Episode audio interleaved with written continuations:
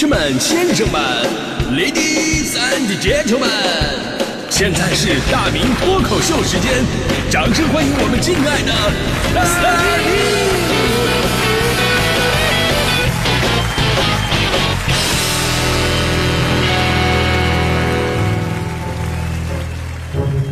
好，欢迎各位来到今天的大明脱口秀，我是大明啊。我们每个人呢都是生来渺小的，有的时候呢想到我们只是这广阔宇宙当中的沧海一粟，瞬间就会消失了。你说想到这的时候，这心里难免空落落的，对吧？本来呢，我以为凭借我的大明脱口秀，我一定可以名垂青史，是吧？啊，我这我真的我都想了，我说以后会有一颗以我的名字命名的星星，代表是上天派大明来拯救人类的。所以这颗星星的名字就叫做派大星。那事实上，我这脱口秀我拖了十三年了，对吧？我拖了十三年，我也没有我也没有人家站学校门口喊人家明星的名字就火得快，对吧？好像在内涵谁哈？其实我们大多数人都一样，做着普通的工作，可以被随时的替换。这个时候呢，你是不是有一种自己并不重要的挫败感？这就导致你做什么都没有兴趣，不想参与，因为你觉得有你没你都一样。我一段时间以来，说实话，我也有这种感觉。直到有一次我迟到了，我迟到了，领导扣了我一万块钱，那一刻我才发现，哦，原来这么重要啊！但是为什么我来了值五百，不来我值一万呢？开个玩笑啊，就是咱们今天的话题呢是那一刻的非我莫属。其实啊，咱们聊这个话题呢，就是希望唤醒每个人对自己价值的一种肯定。这种肯定呢，不是那种哇虚无缥缈、盲目的自信，而是说建立在实实在在的你被需要的那种满足感。也许你很平凡。但在生活当中和工作当中的某一个瞬间，你的某些特质就是让你无可替代。比方说，当年上学的时候，我们当时有个老师啊，经常的拖堂，甚至一看后面是什么体育课呀、自习课之类的，自己接下来也没有课，主动给我们加课啊！这这这，本来一堂课的老师上了两堂。啊，当然我们说现在说这老师确实很负责任，那当年呢，对我们学生来讲，这太讨厌这样的了。后来呢，我们有二十几个同学实在是受不了了，我们二十几个人决定联名举报他。当时我是第一个签字的，之后大家伙一起签好了，送到校长室了。反正呢，大家抱团啊，要死一起死呗。这事儿之后，那个老师果然收敛了很多，但是明显之后啊，上课看我的眼神跟别人不不一样。有一天吧，放学啊，放学我碰上校长啊，然后呢，校长特意把我拉到一边，鼓励了我的勇敢。我说校长，这这事不光是我呀，还有二十多个人，我们一起联名呢。结果校长跟我们说啊，是，但是但是只有你写名字了呀。他们都都按的手印儿啊，那玩意儿我也看不出来谁是谁，就看着你了。完事我就把这个信呢给你们老师看了，哎，我狠狠批评了他，你放心吧啊。从此以后我就再也没有放过心啊。这故事告诉我们道理啊，就是要是没有我这个人实名的，对吧？怎么可能会举报成功啊？那一刻我发现我自己竟然是这么的重要。呃，说回到现在啊。这两天大家伙都听说南边又有台风了啊，台风灿都嘛，让浙江啊、上海很多城市严阵以待。这个时候，媒体人是最忙的群体之一。我以前在南方待了八年，每年呢都会经历几次台风。台风有多可怕？之前跟朋友们好像描述过啊，咱都不算暴雨带来的各种的灾害了，咱就说这风力啊，风力有多大？大小树木拦腰折断，汽车被卷跑，房顶墙皮被掀开，落地窗直接被吹碎了。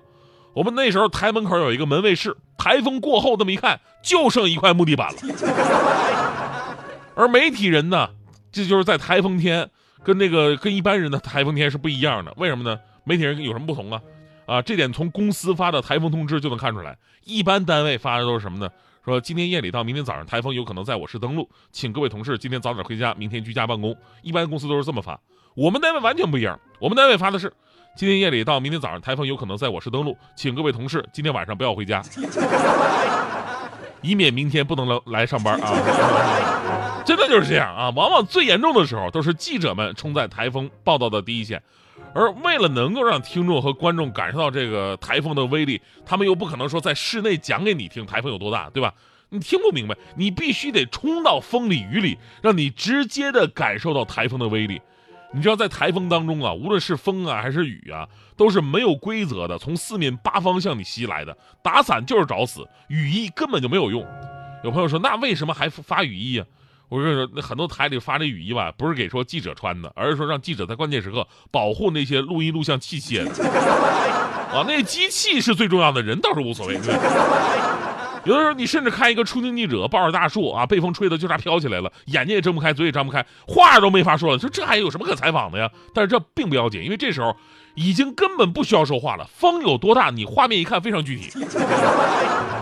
但是我说了这么多呀，就是跟咱们今天说的非我莫属到底有什么关联呢？接下来就有关联了。正是因为台风可怕的属性，让我们的一位同行就走红了。他不同于其他同行被吹得东倒西歪、狼狈不堪。在十二级大风面前，他仍然可以闲庭信步。为什么他可以与众不同呢？因为他的体重起码得两三百斤。之前利奇马台风的时候呢，这名男记者呀就在上海外滩直播，他说八十公斤的人能够抵挡住十级的风，而以我这个段位，可能十二级的风也吹不动。我们看到，虽然镜头当中天色阴暗，狂风大作，但是他仍然神色轻松的表示，当天整个上海外滩都被他一个人给承包了 啊。于是他就被网友们送上了一个非常可敬可爱的名字，叫“台风专用记者”。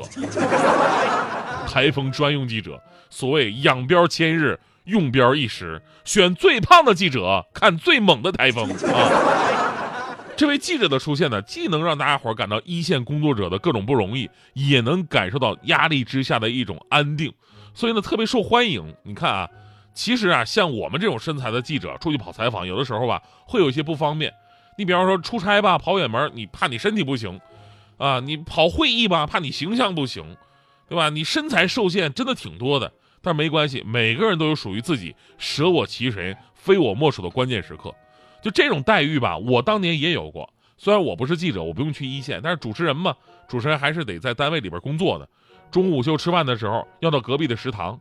我们那个楼啊，离隔壁的食堂虽然说只有二十米左右的一个距离，但是那种台风天气，一百斤左右的女生根本就是寸步难行。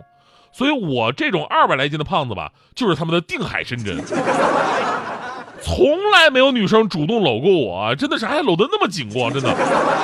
我就像摆渡船一样来来回回搂，不是不是那个接过很多那个女同事去食堂吃饭啊。那一刻我发现我竟然自己是这么的重要啊！这一点也被我们领导看在眼里，记在心里。有的时候啊，台风天，甚至我还在家呢，领导都会打电话让我过去帮个忙。啊，我说领导这放假在在家呢，别人不行啊。